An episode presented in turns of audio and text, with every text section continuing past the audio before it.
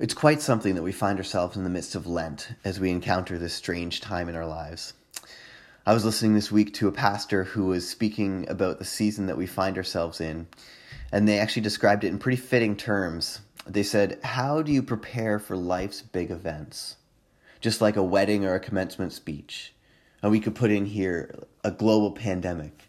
Right? These events, this, this pastor said, require planning and preparation and foresight. We have to think ahead just like this, our hearts also need to be prepared for the most significant spiritual seasons. And this is the purpose of Lent. Right? Lent is a dress rehearsal for difficult times. This is one reason why Christians throughout the centuries have forced themselves to face Lent each year. We do this because we know that we are dust, and eventually to dust our bodies will return. And reminding ourselves this helps us to, and as we'll see today, feast on the true and living hope. Because we don't face Lent without seeing on the horizon Easter Sunday. We face this difficult uh, spiritual season learning to hold on to hope. Hope that isn't rooted in, in human cure, but in, in a heavenly Savior. And, and we aren't the only people that have found ourselves hungry for a cure.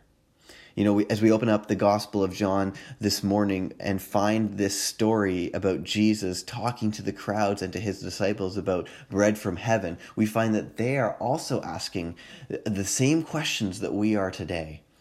And so in this passage, we, we see two things the hungry crowds and the bread that satisfies. So, first, let's look at the hungry crowds. So we always have to remember that when we read a story of Jesus, we have to think of the story that came before it. We look at this passage and, and we read and we think, you know, why are they talking about bread? How did Jesus know they were looking for bread? And the story that comes before this one is when, when Jesus feeds 5,000 people with five uh, small loaves and two fish. Right now, to us, uh, this miracle, feeding 5,000 people with that, small amount of food would be amazing, right? It would be kind of like someone giving popcorn to everyone in, in a giant movie theater with one bag, right? Though it would be a little gross, wouldn't that be awesome to witness? This unending bag of popcorn, right? That would be so cool. And it would have been even more amazing though for, for somebody if if this miracle had happened when you were in the time of Jesus. This is because one of the most important stories that you would have heard growing up would have been about your great great great grandparents being slaves in Egypt and about how God, through a man named Moses, freed them from their slavery and led them out of the hands of the Egyptians into the wilderness. And you would have heard stories about God through Moses providing for all their needs for food with something called manna. Now, manna, you probably have heard of about it before. It's it's like uh, uh, bread that would would appear in the Israelites' camp overnight, for them to collect in the morning and eat. Every day, this bread would appear, and it would give them nourishment for the day. It, it would it would feed them. It would fill them up. And you would have heard these stories as you were growing up as as a as a Jew about how your, your ancestors were fed. And so, seeing what Jesus did here with the crowds, you would have seen the connection between how God, through Moses, fed them when they were coming out of slavery, and how Jesus seems to be able to do the same thing. And you think to yourself, maybe he is like Moses. And this is super exciting. This is super exciting. In the meantime, while this connection is happening in your head, Jesus went away from the crowds and headed to the other side of the lake. And so they go and search for him. And, and we pick up in this passage when they find him and they say, Rabbi, when did you get here? See, the crowds are hungry still and they're searching for Jesus. But you see, they aren't just hungry for the bread because it was breakfast time, they're hungry for what the bread meant to them. They're hungry for that bread of the story. Remember, this miracle meant that they may have found the new Moses, the person who wouldn't save them from the hand of the Egyptians, but the hand of the Romans, the political control of the Romans that they found themselves in, the person who would once again free Israel from being captives to another nation. This miracle showed them that Jesus had power over things, that he may actually provide for everything that they need. They thought that the taste and smell of Jesus was the taste and smell of freedom and prosperity. Can we find ourselves in the crowds? What are we hungry for in our current time and place? Right? What does a savior mean to us right now? What does satisfying bread in a time of a pandemic or, or, or this economic situation look like? You know, is it a vaccine? Is it a cure? Is it an economic boost? But instead of turning to the crowds and giving them more, Jesus tells them, and I'm paraphrasing here, he says, Don't look to me for what I did over there, right? Feeding 5,000 people. Don't try to get food that will go bad, but food that endures for eternal life. In other words, Jesus says, You're looking for the wrong bread. And, and in fact, I can give you better bread. You know, notice that Jesus doesn't tell them, you have the wrong person. He says, you're looking for the wrong bread. Jesus goes on. He says, You want food that spoils, but you should work instead for food that doesn't spoil. Don't you love it when, when all of a sudden, you know, you're sitting on the couch on a lazy Saturday afternoon and you remember there's leftover pizza hiding in the back of the fridge? And you'd forgotten about it for two weeks, right? And all of a sudden you remember it and you go to the fridge and you open up the fridge and you take the pizza out. And don't you hate it when you find out that something else has gotten to it before you did? Not someone, something. Mold, right? Food breaks down. Now, some of us would eat that pizza anyway, right? But Jesus is saying here what we all know to be true about food food spoils. Things that sustain us, bread, pizza, spoil. But Jesus says, I can give you something that doesn't spoil. And so the crowds respond to Jesus, What must we do for this sustenance? What must we do to work for this? What does it take to get this bread that doesn't spoil? And Jesus' answer is simple believe in the one he has sent. Wait, we don't have to work for it? We don't need to impress anyone? We don't need to live a certain life to get it? No. Jesus says, I am the bread of life. Whoever comes to me will never go hungry. Whoever believes in me will never be thirsty.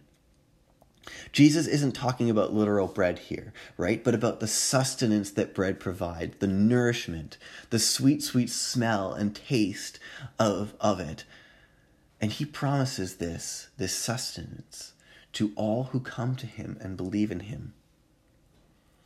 Jeff Vanderstelt is, is a Christian author, and I was reading this week uh, something that, that he points out to us, and, and he says that we uh, tend to describe people as fitting under uh, either of two categories, either a believer or an unbeliever. Right? Some people believe in Jesus, and some people do not believe. And these are two basic categories that we can fit people in. And Jeff says uh, pretty pointedly that, that this isn't always true. And he says this he says, I grew up believing that people fall into two categories.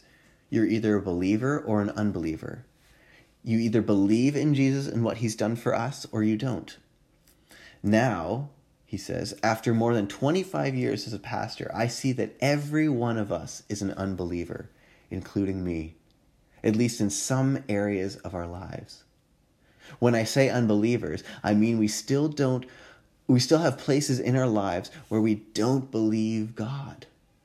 There are spaces where we don't trust His word and don't believe that what He has accomplished for us in Jesus Christ is enough to deal with our past or what we're facing in this moment or the next he gives an example. He says, I struggle with unbelief on a daily basis.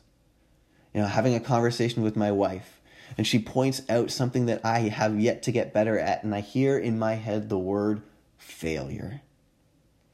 I try to lead a good conversation about the Bible at the dinner table with my kids, and instead of eager beavers on the edge of their seats, I get slouched bodies and rolling eyes, and I hear in my head, bad father. Do you ever have this? You see, what Jeff uncovers for us is that no matter who we are, we find ourselves in the crowds. At times in our lives, looking for the wrong bread, the bread of approval, or the bread of success, or the bread of control, or the bread of power. Wherever we believe in something or someone other than Jesus for sustaining us, it will eventually spoil and like a band aid, when it gets ripped off and, and uncovers a tender cut or a scrape, when the spoiling bread disappears, it reveals our true brokenness again. Right? Spoiling bread only medicates situation. It doesn't heal.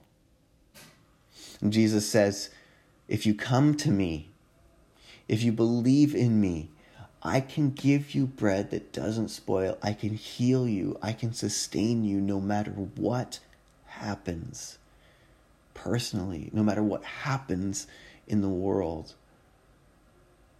See, we all have areas in our lives where we hold on to things other than Jesus and where we don't believe in Him. And Jesus says, let go. We receive the bread that really satisfies. And so, how do we do this? How do we receive the bread that satisfies? Well, to receive bread that satisfies, we not only have to identify areas of unbelief, but we have to preach the gospel to our hearts. And this is where we find hope in this passage.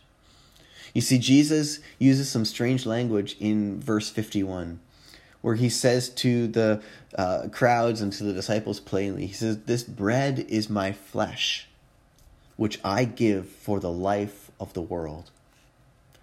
You see, this is such a strange way to talk about it. You know, it makes even some people feel uncomfortable. Normally, we would think of Jesus talking about his body as his bread, as the bread, and not his flesh.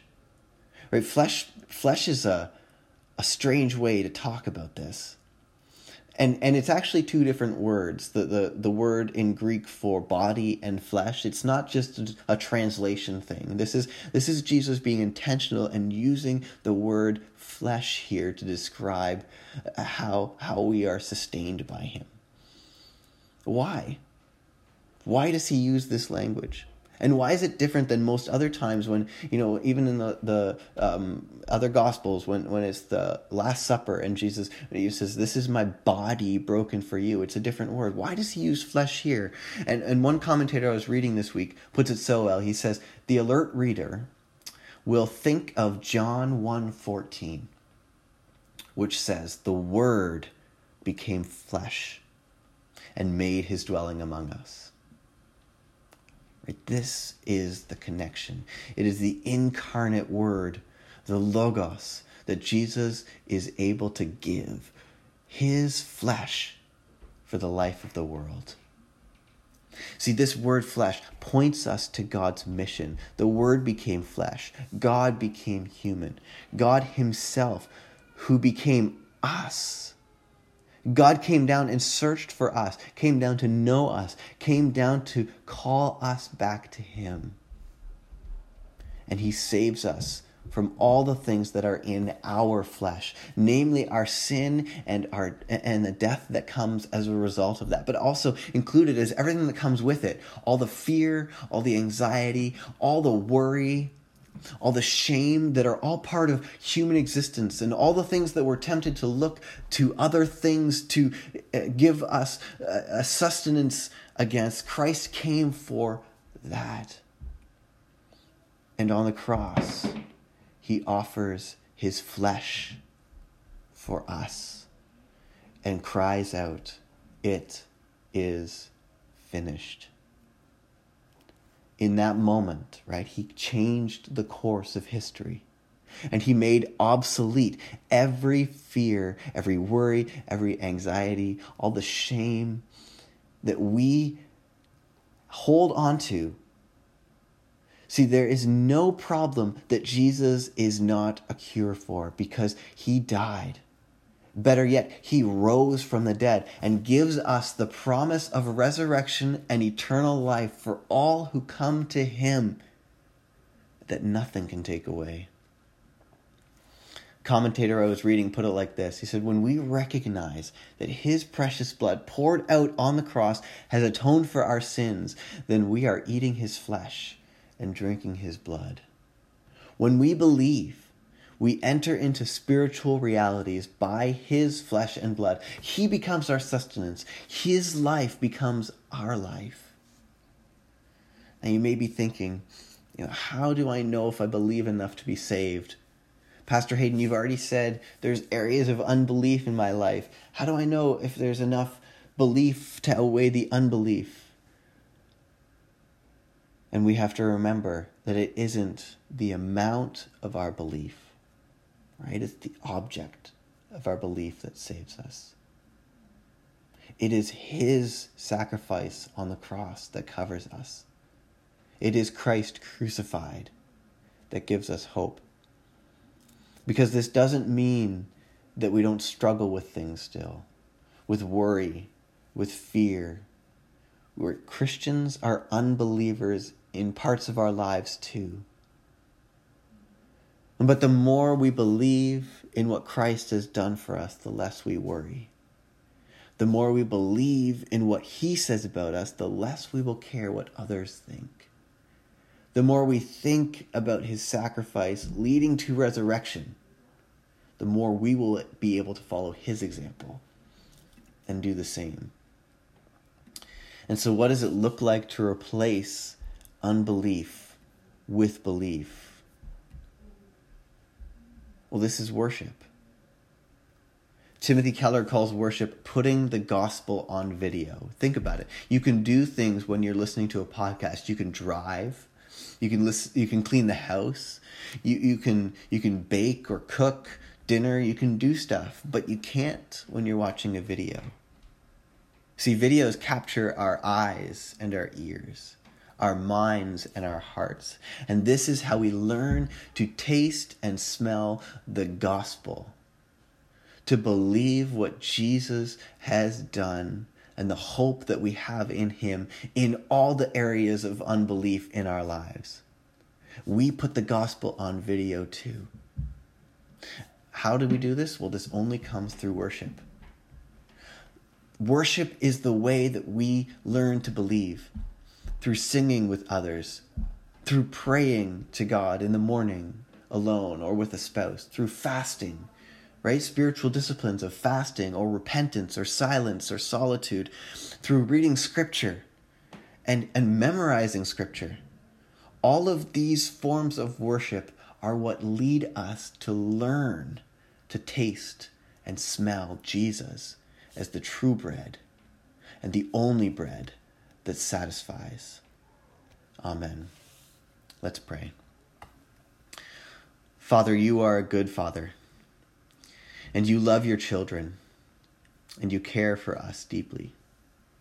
Help us to believe what you have done and who you are. Lord, help us to open up our eyes to see the places of unbelief and how we are um, medicating ourselves with, with these, um, these small distractions or these band aids that cover up things that you can heal. Lord, Lord, help us to replace our worry and fear and anxiety with, with faith, with assurance, with hope. Lord, give us your, your Holy Spirit that we may feast on what you have done for us. And Father, in this, in this time of uh, uncertainty, uh, as we're forced to abandon gathering together in, in a large church um, and, and in, instead individually or in smaller groups, Lord, where there's a lot of uncertainty and fear.